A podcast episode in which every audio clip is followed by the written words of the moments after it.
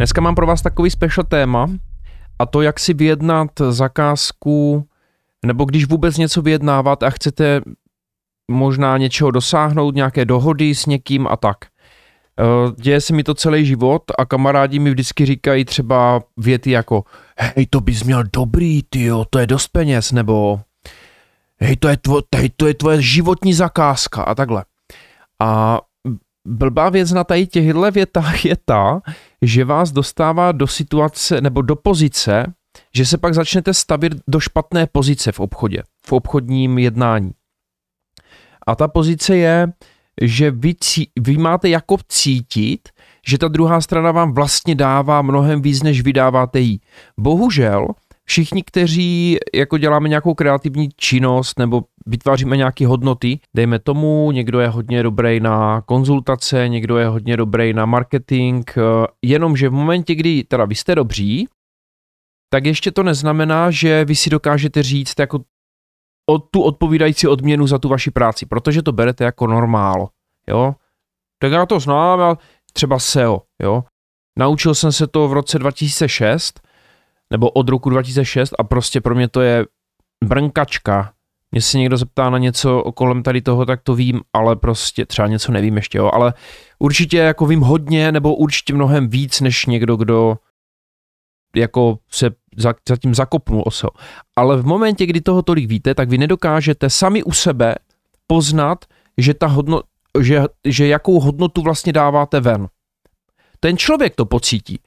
No ale teďka jako zpátky k tomu uh, tématu. Když si vyjednáváte zakázku, a já jsem byl třeba u několika vyjednávání u větších zakázek, řekněme, a kámoši mi říkají, hej, to bys měl dobrý, tyjo, tady za 100 tisíc nebo za 150 tisíc, tyjo, tyjo, to je hodně dobrý to je masakr, myslíš, že ti to dají? Nebo třeba když jsem začínal s mentoringem před rokem a půl, tak nějak, tak vlastně už jenom ta myšlenka před rokem a půl, vlastně když jsem o tom přemýšlel, tak mě kamarád, s kterým chodím sem tam do sauny, tak mi říká, hej, to ti za to někdo dá, podle mě ti to za to nikdo nedá. Jako za tři měsíce dávat takový peníze. A já, a já jsem mu říkal, hej,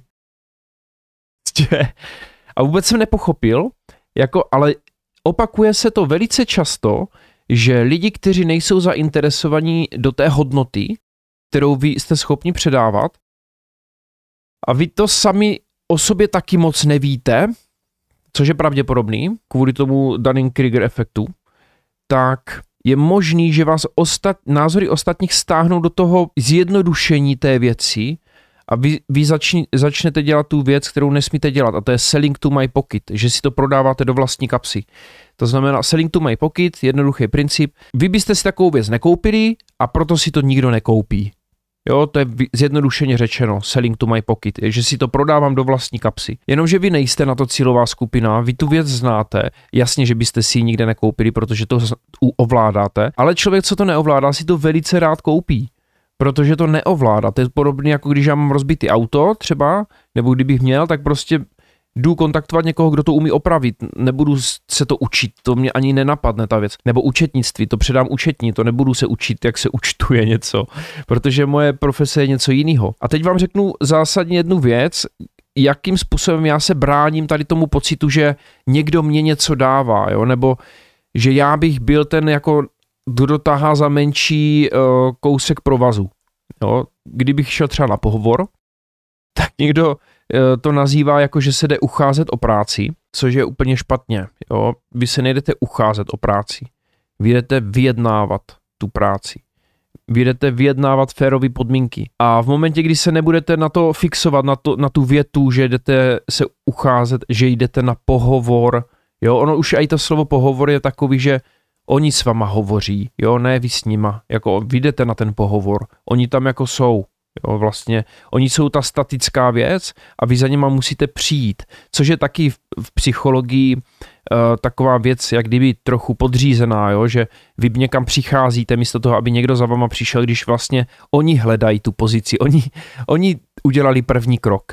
Oni udělali první krok a vy na tu pozici teprve reagujete, jo, takže no tak teď jsem tady, tak co pro mě máte, jo, bych úplně v pohodě klidně mohl říct, jo. Ale bohužel je to tak přetočený a nevím, jestli to někdo vymyslel, že se tak pak uchazeč má cítit, ale je to obchodně je to nevyrovnaná pozice.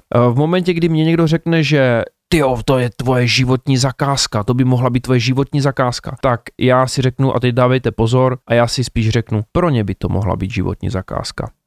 A tohle, tahle jednoduchá věc, to, tohle přetočení tady toho vnímání, když jdete něco vyjednávat, mi vydělalo v životě nejvíc peněz. Nejvíc peněz. Já přicházím s obrovskou hodnotou, já tu firmu můžu posunout, necítím se, že oni mi dávají životní šanci. Je dobrý, že na tu zakázku potom kývnou třeba, je to skvělý, dají mi příležitost jako projevit svoje silné stránky, za to jsem rád, ale necítím se v té pozici, že je to životní zakázka, protože je to vyrovnaná, férová partnerská pozice, kde obě dvě ty strany jsou na tom stejně.